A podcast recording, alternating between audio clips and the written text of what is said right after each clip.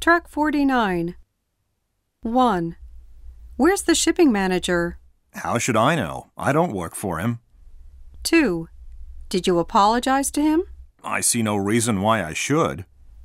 3. Do you look up to your boss?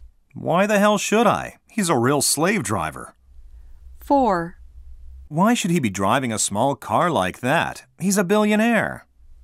5. Why the hell should most Japanese people use English words when they talk to each other? I understand your feelings. They use English even if there are Japanese equivalents. I'm sick and tired of their subservient attitude.